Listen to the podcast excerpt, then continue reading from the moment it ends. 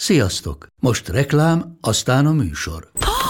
Hú, de szép szőnyeg. Új. Igen, tegnap vettem a Diégóban. Ó, és ez a függöny, de szép. Diégó! És hamarosan lesz új laminált padló a hálóban. Rátszakott a bank. Csak regisztráltam Diego digitális klubkártyát vásárlás előtt. Csináljunk neked is egyet? Csak egy perc és kész. Regisztrálj te is áruházainkban, vagy a diego.hu oldalon, és azonnal megkapod digitális klubkártyádat, melyel akár 30% kedvezménnyel vásárolhatsz padlóburkolati és lakástextil termékeket. Diego.hu Már meg is kaptam e-mailben. Ez reklám volt, jó volt.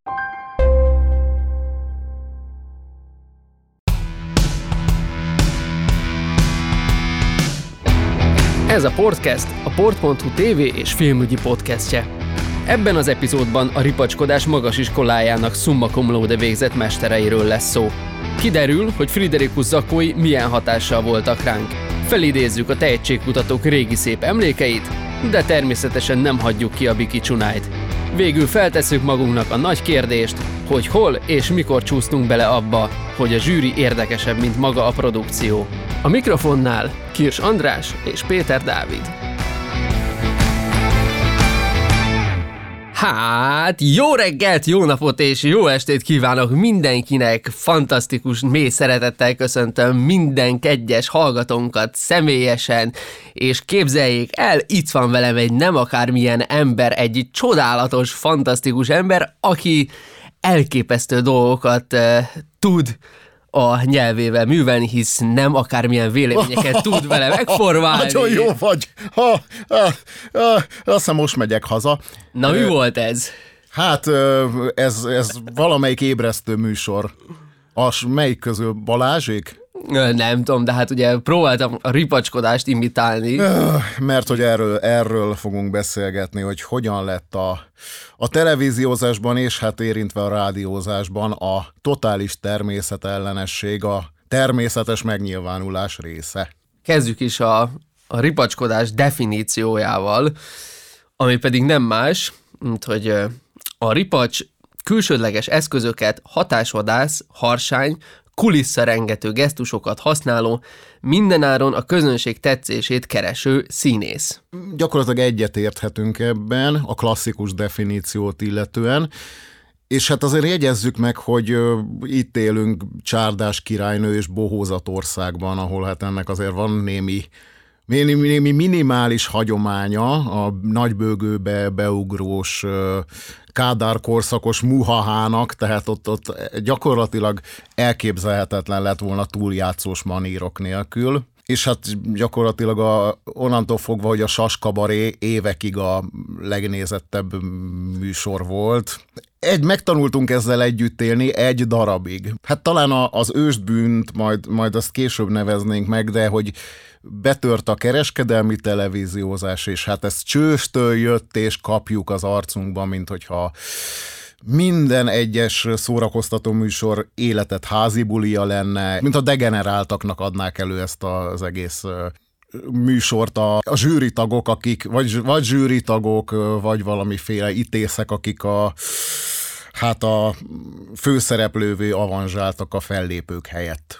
De szerintem van ebben valami természetes, vagy hát igazából ugye a, a kereskedelmi tévék megjelenése miatt vélt természetesség, hogy hogyha Magyarországot nézzük, bár ugye külföldön Mondom ezt azért, mert külföldön nem volt annyira erősen fölhúzva a vasfüggöny, és nem, nem annyira volt jellemző, hogy összvisz egy, illetve legjobb esetben kettő darab csatorna közül lehetett választani.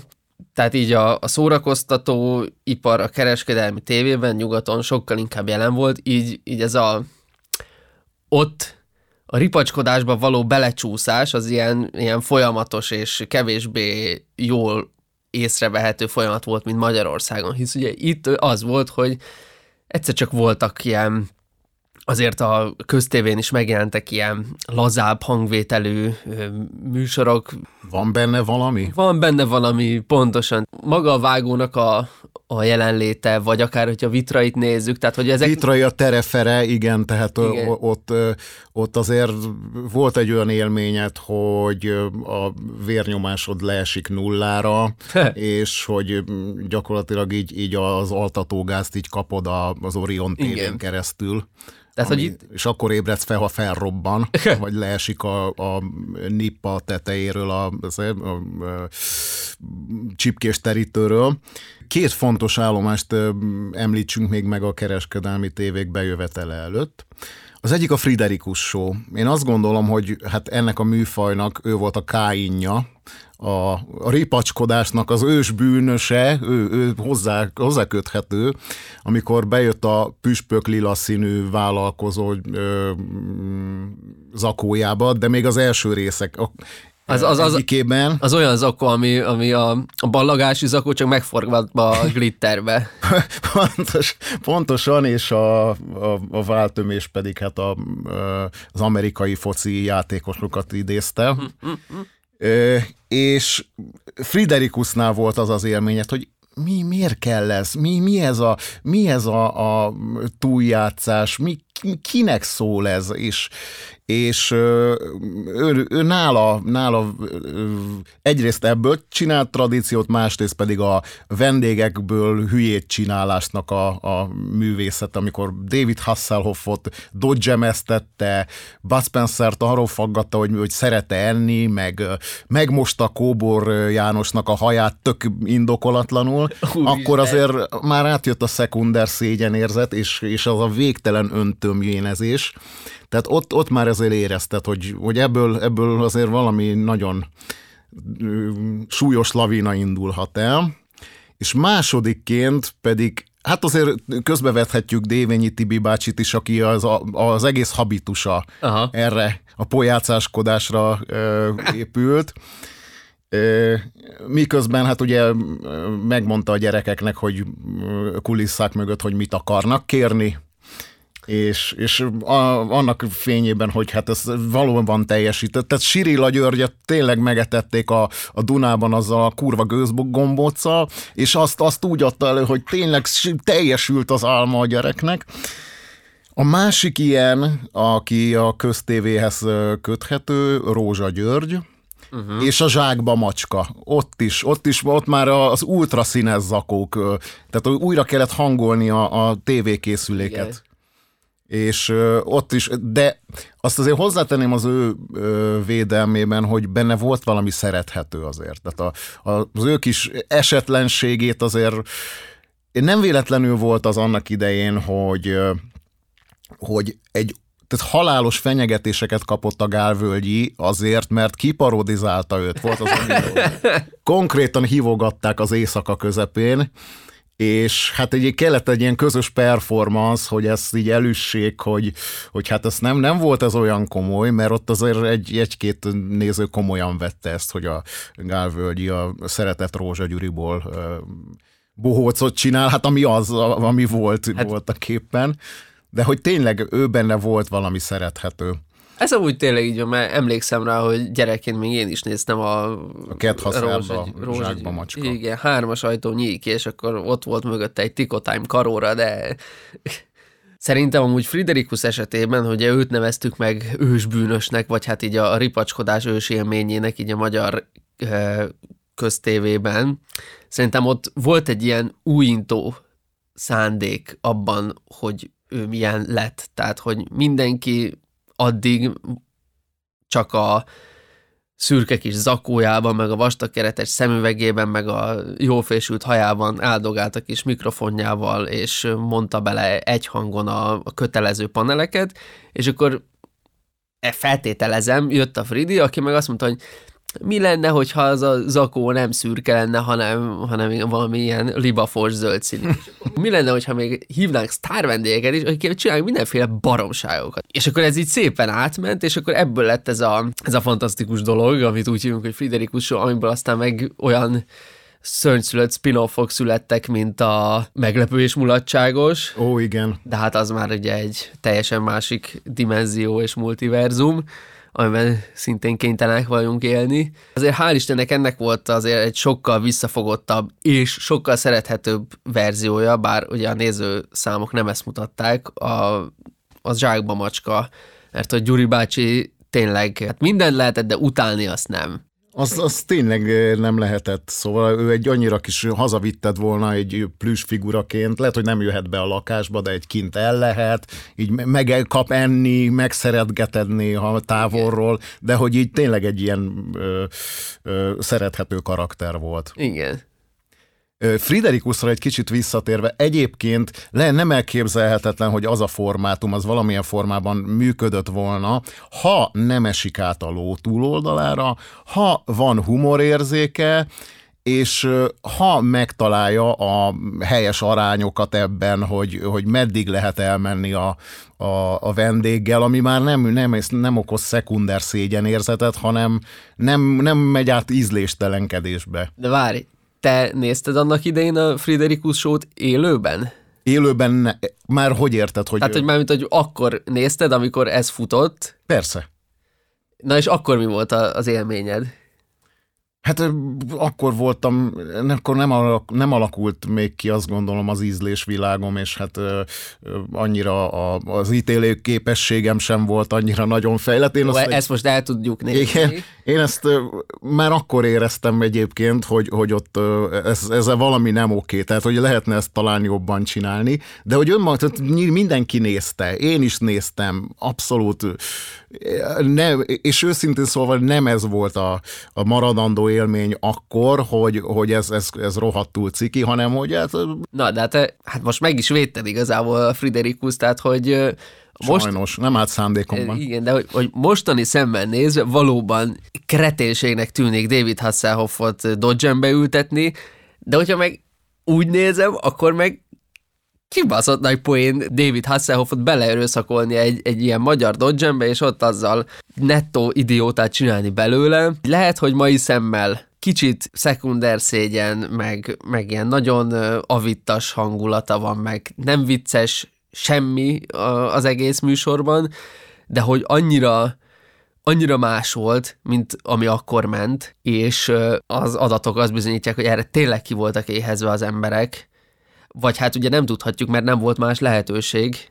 Jó, tény, tény, oké, okay, elfogadom, amit mondasz, mert hogy ez körülbelül ugyanaz a téma, hogy ma így 80-as évekbeli heavy metal zenekarok korabeli fotóin röhögni, hogy pallóssal pózoltak ez a hinárhajjal, medvebőrbe bújva, szóval ez ez lehet, hogy akkor tök menő volt, nem tudom, de hogy nekem, ez még a 90-es éveket írjuk, amikor bejön a Fábri show. Aha. És a, a Fábrinál ott éreztél, ott lehetett szeretni vagy nem szeretni, egy valamit nem lehetett róla állítani, az, hogy tehetségtelen lenne, meg az, hogy ehhez ne lenne érzéke, és hogy ne lenne humorérzéke. Tehát ezt a Friderikushoz képest ő egy minőségi ugrás volt, azt gondolom. Az biztos. Most hirtelen azon gondolkozom, hogy a Friderikus akarta egyáltalán vicces lenni, vagy hát... Próbált, próbált. Amúgy igen, nekem nem, is, nem sikerült neki. Nekem is az, az érzésem, hogy feltett szándéka volt.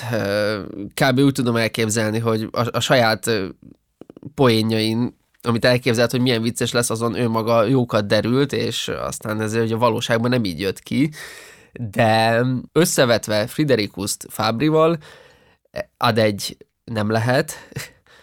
Ad kettő, azért mind a kettőben megvan a ripacskodás ősmagja. Az így van. Csak uh, amit meg tudunk bocsátani Fábrinak, azt nem tudjuk megbocsátani Fridinek. Mert hát azért a Fábri is előteljesen gesztikulált, meg hadonászott, és, és hogyha még ugye a vendégeivel beszélgetett is, azért sokszor inkább ő lopta el a sót a beröhögéseivel, meg úgy a, a saját sztoriaival, tehát hogy ő maga azért többször volt fontosabb, meg viccesebb, mint a meghívott vendége. Ez tény, de hogy tehát ő, ő szórakoztató volt ezzel együtt is, és néha tényleg azt érezted, hogy engedjed már szóhoz jutni azt a szerencsétlent, de hogy ő, ő valahogy volt ehhez érzéke, és nem, kicsit arra, ahhoz tudnám, lehet, hogy ez most meredek párhuzam lesz, hogy Jack Nicholson, Jack Nicholsonnak mennyire jól áll, ha ripacskodik És mennyien vannak, akiknek nem áll jól, mert, mert cikinek érzed, és a személyiségéből ben van valami olyan, hogy neki az, az, az rohadtul jól áll,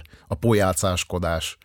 Jack Nicholson mert... mikor volt pojáca? Vagy melyik szerepeire gondolsz? Lesz ez még így Lesz se? ez még így se. Szerintem abban azért pojácáskodik, és, és de szerethető módon. I, jó, amúgy nekem is ez a, ez a karakter ugrott be, de hogyha ö, szerethető és túltolt pojácáskodásról vagy ripacskodásról beszélünk, akkor szerintem jobb példa lehet Jim Carrey, aki... Absz- jó, oké, vele, vele egyetértek. Ezzel nyilván nagyon sokan nem értenek egyet. És hogy azért mondanám őt, mert hogy neki is megvan az a, hát, igazából ilyen rossz ütemben mért karakterfejlődése, hogy van egy pont, amíg elviseljük ezt a ripacskodását, mert hogy addig a pontig vicces, meg még újszerűen hat, lásd Ace Ventura 1-2, meg Dumb és Dumber, és aztán jönnek azok a filmek, ahol már ugyanezek, jó, még az én és én, meg az irént is ide sorolnám, és aztán jönnek azok a filmek, ahol ugyanazokat a grimaszokat, paneleket, meg, meg mindenből ugyanazt látod, csak egy, nem tudom, más helyszínen, egy kicsit más megvilágításba, és, és akkor onnantól kezdve már, már az úgy nem vicces. De mindig vissza tudsz nyúlni az ősélményhez, az észventúrához, meg a, a és Dumberhez, ahol még, még mindig, mindig vicces, annak ellenére, hogy tudod, hogy a csávó ugyanezt tolja 30-40 éve. Tény, jó, mondjuk ő jobb, jobb példa, mint a Jack Nicholson térjünk vissza a kereskedelmi televíziókhoz, és nem tudom, hogy neked volt-e korábbi élményed ezzel, hogy, hogy amikor azt érezted, hogy áramlik a szekunder szégyen a úgynevezett szórakoztató műsorokból, és ez a százból egy című műsor volt, Vizi András a, a tettes, akit itt meg kell neveznünk, abban érezted, hát illetve aki ezt elrendelte, hogy úgy kell viselkednie, ahogy. Egyébként hát Vízi Andrást nemrég, nemrég láttam a szomszédokban, mint betörő, besúranó tolvaj. Ellopta Sümeginek a, az operaházi gyűrűjét, és azt árulta itt a Moszkva téren. és ez a százból egy, ez volt az, amikor így bratyiznak a nézőkkel, mindig mindenki jókedvű, a totális tartalmatlanság itt, itt itt érzékeltük először a totális tartalmatlanságot, amikor hülye sztorikat meséltetett a játékosokkal, Aha. és tényleg ez a, a nem létező poénokon való hahotázás, itt, itt nem tudom, hogy neked van-e ennél korábbi élményed a, kereskedelmi tévékből. Nincs egy, egy konkrét pont, ami, amihez tudnám rögzíteni azt, hogy, hogy mikortól lett iszonyatosan ripacs a, a kereskedelmi tévés közvetítés, vagy hát ilyen show műsoroknak a közvetítése, bár az, az én, én memóriám igazából valahova így a, a, az X-faktor környékére tekerhető vissza. Igen, erről szó lesz majd, de ez mindenféleképpen az X-faktor az, az, az egy fontos pontja lesz ennek. De még nem az első évad. Ja, jó, persze, mert, mert arra, arra mindig úgy emlékszünk, mint hogyha valami ilyen, ilyen makulátlan és nem erre kisújjal eltartott magas művészet és kultúra. Isten ments, nem erre akarok adni, még véletlenül sem. Csak hát ott kiküldtek a zsűriben, tehát hogy ott, ott még volt egy ilyen, nem, nem elsősorban reality show élményed volt, hanem volt ilyen, volt nyomokban tehetségkutatót is tartalmazott. Uh-huh. És hát ott ült egy Malek Miklós, aki épp, hogy nem fotoszintetizált. Igen.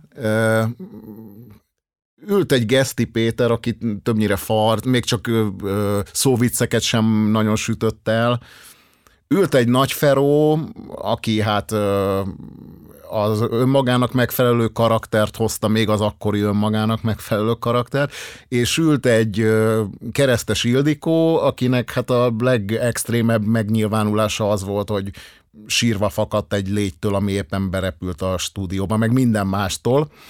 De hogy ezen kívül nem érezted azt, hogy ez a, ez a zsűriről szól, és hogy, hogy ott, ott bármiféle túljátszás lenne, és nem tudom, hogy melyik évadban, ami, azt, azt hiszem, hogy a, amikor a Szikora volt, a Lil G Weevil, a Alföldi, és hát a hisztériának a Tóth. Stalin orgonája, Tóth Gabi. A, Igen. Na, ott, ott, már, ott már előjött ez az élményed, hogy, hogy Jesszus Mária, miért, miért kell ezt, valaki ezért lője már egy nyugtató lövedékkel, tehát hogy, hogy miért kell ott pattogni a székben. És aztán évadról évadra, hát arról szólt az X-faktor, hogy, hogy ott a zsűri, felmennek a színpadra táncolni, Puskás Peti, Jézus Máriám, tényleg. Báj Alex is felmegy a színpadra ripacskodni, és ott van tehát a, a Gáspár Laci szégyen teljesen asszisztál ehhez, és az egésznek már semmi köze, tehát csak a zsűrinek az, a, a generált konfliktusairól szól az egész, és egy ilyen borzalmas túljátszás. Most, most jól értettem, hogy a, a, azt mondod, hogy, hogy Gáspár Laci is szégyentelen asszisztál ezt, tehát hogy itt még a Gáspár Lacit egy, egy ilyen felső polcra raktad, hogy, hogy még itt ő, ő képviselt valami magasabb Én értékrendet. valahogy úgy ér, de lehet, hogy egyébként azért, mert, mert hogy a zsűritagok közül talán neki volt legtöbb köze a zenéhez, nem tudom. Mert tudod basszusgitározni. Az igen, pontosan. pontosan. Ö, hát figyelj, nem tudom, láttad de te azt a partizános adást, ami ugye a megasztáros zsűrivel beszélgetett a Gulyás Marci, és Igen. ugye abban a settenkedő, a presser is jelen volt, meg még elment az Olái Bolya is, meg tehát szóval... Igen, igen, igazából igen. Az Nem első- láttam, vagy illetve nem emlékszem már nagyon az adásra. Így az első két-három évad zsűrie így, így megjelent, meg így a fontosabb énekesek, szereplők felfedezettek. De és mindig röviden tömören arról volt szó, hogy, hogy azért az, az a megasztás, tudom, hogy az X-faktorról volt szó, de mindjárt átkötök, hogy így az a, az a tehetségkutató abban az időben, az még tényleg így a, a tehetségkutatásról ö, szólt, és aztán és aztán ez is szépen egy kicsit, kicsit átcsúszott abba, hogy, hogy itt hogy itt azért más is kell az embereknek, meg hogy meg én is beszélgettem a, a Verebély Marcellal, az X-faktornak a, a kreatív producerével, akitől megkérdeztem, hogy most akkor mi is az X-faktor, most ez tehetségkutató, vagy egy szórakoztató műsor, vagy, vagy mégis mire definiáljuk, és akkor azt mondta, hogy az X-faktor az egy mese mert hogy ez a klasszikus értelemben vett mese, hogy a, a messziről jött emberből majd lesz valaki, és akkor ugye ezt a történetet kell elmesélni, hogy a, a senkiből egyszer csak valaki lesz, és akkor így a, valahogy így a, ezeknek a tehetségkutatóknak, és itt most macskakörmöket rajzoltam a levegőbe, és ez, a, ez az evolúciója, hogy így, így az először így tényleg így a, a, a tehetségkutatás szintjén mozogtak, és aztán pedig elindultak így a, a realitizálódás felé erősen, ahol egyre több lett a, az ilyen töltelékelem, ahol a zsűri egyre nagyobb szerepet kapott, ahol a, a, a háttérsztorik sokkal jelentőségteljesebb lettek, amik szintén megvoltak a kezdeti időkben is, tehát az, hogy ö, Oláibolya sorsa, meg, meg hogy az egyes szereplők honnan jöttek, és hogy mi lehet belőlük, és tehát a, a sírás, a dráma, az azért mindig ott volt a zsűri részéről is, hogy erre azért nem baj, ha rá van erősítve, csak aztán ez a 2020-as évekhez közelve tényleg elment egy ilyen őrületes ö, ö, debil dumping irányába, ahol... És amikor rátolták ezeket a rettenetes ö, ö, konzervfilmzene jellegű dolgokat, hogy még drámaibb legyen, amikor, amikor végre a, takta harkány Igen. futószalagos csajból előjön a Beyoncé, kisterségi Beyoncé, és akkor hogy csodálatos, és sztár vagy, és a, a táborban pedig kiesett, tehát az És ne felejtsük el, hogy, hogy nem csak ez a, ez a szép történetmesélési íve van meg az egésznek, hanem az is, hogy így valahogy ezeknek a tehetségkutatóknak a második, harmadik évad a környékén megjelentek a, a selejtezők. Ó, igen. Na és akkor most mindenki nézzen magába, aki nézi ezeket a tehetségkutatókat, hogy mennyire vicces az, amikor azt nézzük, hogy a béna, szerencsétlen, fahangú emberek oda mennek és megpróbálják, és pofán vannak röhögve, és vajon mi is nevetünk-e a kanapén ülve, hogy emlékszünk-e arra, hogy Biki csunáj, meg a többi. És Ó, a hogy többi. ne. És hogy, és hogy ez akkor most a közizlés szolgálja ki, vagy pedig a kereskedelmi tévé erőlteti ránk, hogy mi ezen nevessünk, és rosszul érezzük magunkat, hogy nevetünk rajta, és hogy igazából ez szörnyű, és hogy mi ennél sokkal ezért műveltebbek vagyunk, és, és csak azért nevetünk, mert, mert érezzük, hogy nem, mert a Puskás Peti is nevet, meg a, meg a basszus gitározni tudó Gáspár Laci is nevet, de igen, nehéz, nehéz ezt megmondani, nehéz igazságot tenni. De azért jobb a kereskedelmi tévékre kenni, hogy ez, ez az ő bűnük. De az ugye megvan, hogy ezt nem tudom, hogy mennyit hallottál -e erről, hogy a, a, debil, a debil hadat, a, tehát azokat is már szűrik. Tehát akiket látsz a tévében, azokat már, azok már visszahívták egy következő körre, Aha. hogy ott, ott a szerkesztők, hm, jó, ebből lehet, ebből lehet nyomorultkodást csinálni, és akkor ez, ez, ez, ez röhögést fog generálni, és itt testek át nagyon sokszor a ló túloldalára, amikor azt a szerencsétlen Mohamed, aki már rettenet, a Happy Ganges csávó, Igen, igen, igen. aki a később rapper rettesen és teljesen elvesztette a, a realitással a, a kapcsolatát. Na őt visszahívták, és elkezdett ott halandzsa nyelven rappelni, és, és hát ő, ő is így, így körbe lett röhögve, és na az, az már egy borzasztó nyomorultkodás volt. Igen, de hát ugye ebben azért vastagon asszisztál a, a zsűri is, ami, ugye, ahogy említetted, még, még hogyha az elején az X-faktornál olyan nívós szakemberek voltak jelen, mint Nagy Feró, vagy Malek Miki, és, és társai, hogy aztán ugye őket fölváltotta a sokkal harsányabb, és most ebben nincsen negatív jelző, Alföldi Robert, illetve Tóth Gabi, csak hogy csak az ő kettősüket emeljük ki, ez, ez a váltás 2013-ban történt meg. Rengeteg gif, meg, meg szócik, vagy hát ugye idézet született tőlük. Akkor kezdte el Tóth Gabi kitombolni magát, hogy a pult mögött úgy örült, meg úgy, úgy sírt, kiesve a pultból, hogy majdnem a nem tudom hány köpcentis műmele is kiszakadtak, de a népnek ez is bejött, már akinek, de hogy valószínűleg a, a nézettségi adatok nem hazudnak, és hát itt az a lényeg. No de ennek, tehát aztán lett egy, egy még borzasztóbb ö, mutációja ennek az X-faktor megasztár vonalnak, a, az állarcos énekes, illetve a Ni ki vagyok című műsorok. Aha. Tudod, hát arról szólt az egész, hogy mindenféle jelmezekben kell közéleti személyiségeknek előadni dalszerzeményeket, és ki kell találniuk, hogy ki már a, a koncepció is rettenetesen debil, ki kell találni, hogy ki van a maszk mögött. Uh-huh. És itt érezted azt, hogy a totális tartalmatlanság, ami, ami már teljesen ez a, a, a maga a színpadi produkció is szekunder szégyen, tehát amikor a Magdi anyus Fodor Zsóka Sphinxnek öltözve énekli a, a, azok a boldog szép napok című slágert. Ott egyébként volt egy őszinte reakció, a Gangsta Zoli, aki látott, láttad rajta, hogy hát a gyereknek cipő kell, ő ezt rettenetesen utálja, tehát Aha. oda tudna hányni egyébként, és hogy így ö, borzasztó kellemetlenül érzi azt, hogy ott sivalkodnak körülötte, de hogy ez volt az, ott, ott, már, ott már megvolt ez, hogy ö, hogy nagyon kellemetlenül érzed magad a színpadi produkció közben, és az zsűri minden egyes megnyilvánulása közben. Abszolút ezzel csak egyet érteni tudok. Valóban itt, itt már eljutott odáig ez a zsűrizésnek így a, a hát nem tudom, definíciója, vagy, vagy a zsűrizésben való megnyilvánulás, hogy már igazából mindegy is, hogy mi történik a színpadon, mert hogy valójában az a lényeg, hogy mit mond a zsűri, hogy a zsűri hogyan reagál.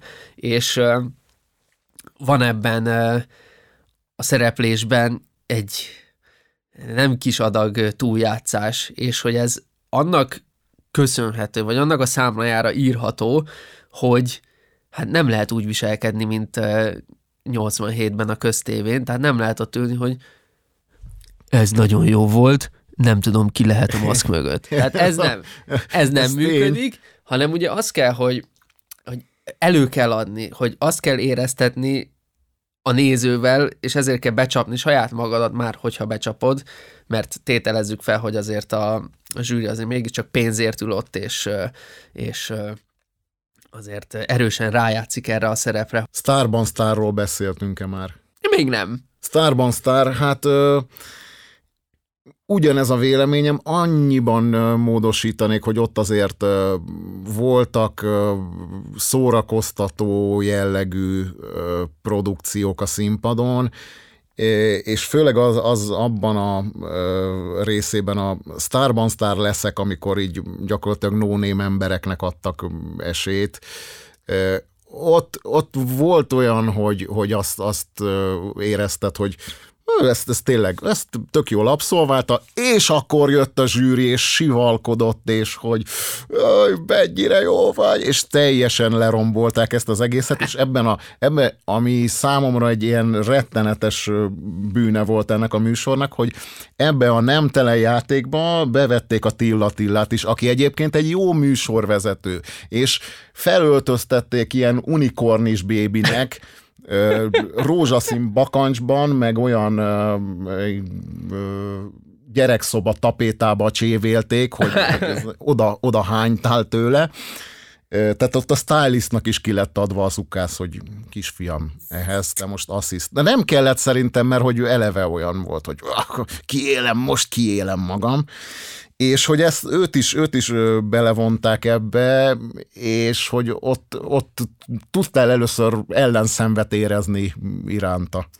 Szerintem itt a, a ripacskodás már itt átment egy olyan szintre, és itt akár még ugye visszacitálhatjuk a, az állatos énekes, vagy hát azokat a produkciókat, amikben a maga az előadott mű nem is képvisel igazából semmit, hanem csak a zsűrizés, hogy Szóval, hogy a ripacskodás már eljutott arra a szintre, vagy hát így igazából ezek a, a hétvégi showműsorok, hogy mindennek az a célja, hogy szóbeszéd tárgyát képezze másnap. Valóban, igen. És erre nagyon jó eszköz az öltözködés, a, a külcsin Igen. és a belbecs. Belbecs. És igen, az, hogy hogy néz ki a Tilla, mennyire vannak ki a csöcsei a Tóth Gabinak, vagy a Köllővavetnek, hogy mennyire veszett össze Báj Alex és Gáspár Laci, meg a, meg a harmadik csávó, aki a Puskás Dallos Peti, vagy hogy a szomszéd tévén ehhez képest meg mi történt, és, és igen, és ugye erre rájött az, hogy a, a színpadi produkciókat is elkezdték ilyen, ilyen, hát ilyen mondva csinált konfliktusok köré építeni, tehát hogy a, hogyha az egyiken fellépett ez, akkor direkt a, a másik csatornán meg szerepeltették Amaszt, és akkor na most akkor a kedves néző döntsön, hogy akkor, akkor melyiket eh, tetszik választani, az egyiken a Majka, a másikon a Curtis, az egyiken a nem tudom én mi volt éppen a, a leg, legjobban futó dolog, akkor a, a másik csatornán akkor összeeresztették az éppen amúgy rosszban lévő Tóth Gabit és Tóth Andit, és akkor hú, na most akkor tudod, ez a mindenképp ez a hajszolni a bulvár címlapokat, minél több ö, sztorit generálni a semmiből. Igen, és mindenféleképpen megosztó figurákkal, Pontosan. Hogy, hogy hát tényleg beszéljenek róla, ne az legyen, hogy, hogy elsikad, hanem minimum kommenteljen be a paraszt, hogy fú, de utállak téged, és azáltal már is pörög a, a, a, Facebook oldal, pörög az Insta oldal, mi egymás... És ha már a megosztó figurákról beszélünk, nem mehetünk el a Zsákba macska, illetve a szerencsekerék remékjei mellett sem. Hát, megérkeztünk szerintem a, a végállomáshoz. A Las. Las Vegas végállomás, Kaszatibi. A soha véget nem érő indokolatlan mosolyával. Te mit tudsz Kassa TV evolúciójára, mármint nem a, a kristálos ja. Ja? múltjáról, mert az egy dolog, hanem a, az ilyen kereskedelmi, rádiózás, tévézés, szórakoztatás kezdeteiről. Hűha, hát nekem igazából a Krisztál van meg, azt utána átnyergeltő diétás pizzát reklámozni, még mielőtt a saját kis brandjét megcsinálta volna. Illetve hát volt neki ugye a, Facebook oldala, amit én az akkor fogalmazódott meg bennem, hogy ez az ország menthetetlen, amikor lett több millió követője, és hogy hát a humormentes mémjeit szénné osztották. Egy kis korrigálás a Kaszatibi emlékezet történelmi vagy média történeti pillanatait Igen. tekintve. Tehát egyrészt ugye volt a Crystal zenekar, az, az olyan volt, amilyen. Elkezdett meg megjelenni keddenként a Klassz FM-be Balázséknál, és akkor mindig kedden volt egy, egy ilyen félórás blokk talán, amikor, amikor ő is ott volt a Rákóczi Feri, Vadon és Balázs mellett, és akkor ott elökörködtek. Nyilván a Balázsék szopatták a Kaszatibit, és aztán szépen belecsúszott így a kereskedelmi tévézésbe, megkapta a Kassa című talk show Ó, igen, igen, amit, amit nem véletlenül ö, száműztem az elmémnek a leghátsó rejtekébe. A Kassa című esti talk show volt az, ami, amivel ő is megpróbálkozott azzal, hogy majd a a szegény magyar embernek a Jay Leno-ja, vagy a, vagy a még szegényebb magyar Jay Leno-nak a, a Fábri koppintása lesz, és hát ez a Super TV2 már nem tudom milyen idősávban, de akkor sem aratott éppen nagy sikert, és hát több kritika is arról írt, hogy ami kis mennyiségben vicces, mármint a kaszát illetően, az, az nagy mennyiségben nagyon nem az, és hát ugye ebben tehát a műsor címe is az, az, ő, az ő nevét viselte, és hát nyilván ő volt a főszereplő, ő volt a, a fő ripacs, és egyszerűen kegyetlenül túltolta ezt az egész szereplést, és most úgy látszik, hogy sikerült megtalálni a balanszt azzal, hogy, hogy kicsit műsorvezető, de közben nem is annyira ő a főszereplő, és ezért a szerencsekereket így már több évada tudja tolni a nézők nagy-nagy örömére.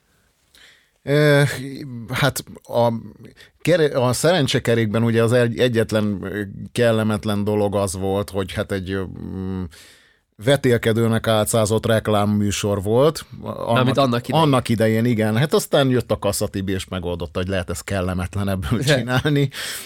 És ugyanez volt az élményed a zsákba macskával is, hogy hát azt, azt, azt hitted, hogy ott már tényleg az volt, hogy jó, ott a Rózsa Gyuri, de hogy ez borzal, tényleg minden ízében rettenetesen kellemetlen, mert még csak műveltségi vetélkedő faktora sem volt semmilyen szinten, és akkor jött Majka és Pápai Joci, hogy teljesen leszék tényleg hogy a, az éticsigák és a csalánozóknak a színvonalára vigyék le az egészet, tehát hogy, hogy megoldották. Hát na jó, de hát gondoljunk bele, hogy mi, miről szól a zsákmacskát, találgatni kell, hogy jó-e az az ajtó, vagy ne, vagy nyissuk ki. Hát vagy... ez az, igen, tehát hogy eleve nem volt nagy, nagyon magasan a mérce, és ott, ott is lehet, sikerült a föld magja felé levinni. Tehát igen, hogyha összevetjük a szerencsekereket és a zsákmacskát, ez nagyon szerencsétlen párosítás, de ugye a szerencsekerékben mit kell? Hát betűket kell váltani, tehát ki kell találni egy, egy nagyon egyszerű uh, keresztrejtvényt, nagyon sok segítséggel, és ehhez képest a zsákba macska meg egy ilyen, egy ilyen fejvagyírás, vagy egy, egy, ilyen, egy, egy semmi, egy, egy nem létező ö, vetélkedő, ahol, ahol vagy bejön a tipped, vagy nem. Na és ha valahol szükség van az indokolt ripacskodásra, akkor az ez, mert a semmiből tényleg egy óriási fantasztikumot kell csinálni, és hát tényleg hát ennél alkalmasabb szereplőket a Pápai Jocinál és a Majkánál keresve se lehetett volna találni. Ők aztán tényleg megoldották a szituációt. Nekem az egyik kedvenc, hát a kedvenc lelkes emberem a, a kereskedelmi tévék zsűriében, az a Puskás Dallos Peti. Ő mindig és mindenért ezer százalékon tud lelkesedni, és én ezt, én ezt abszolút becsülöm benne. Én nem.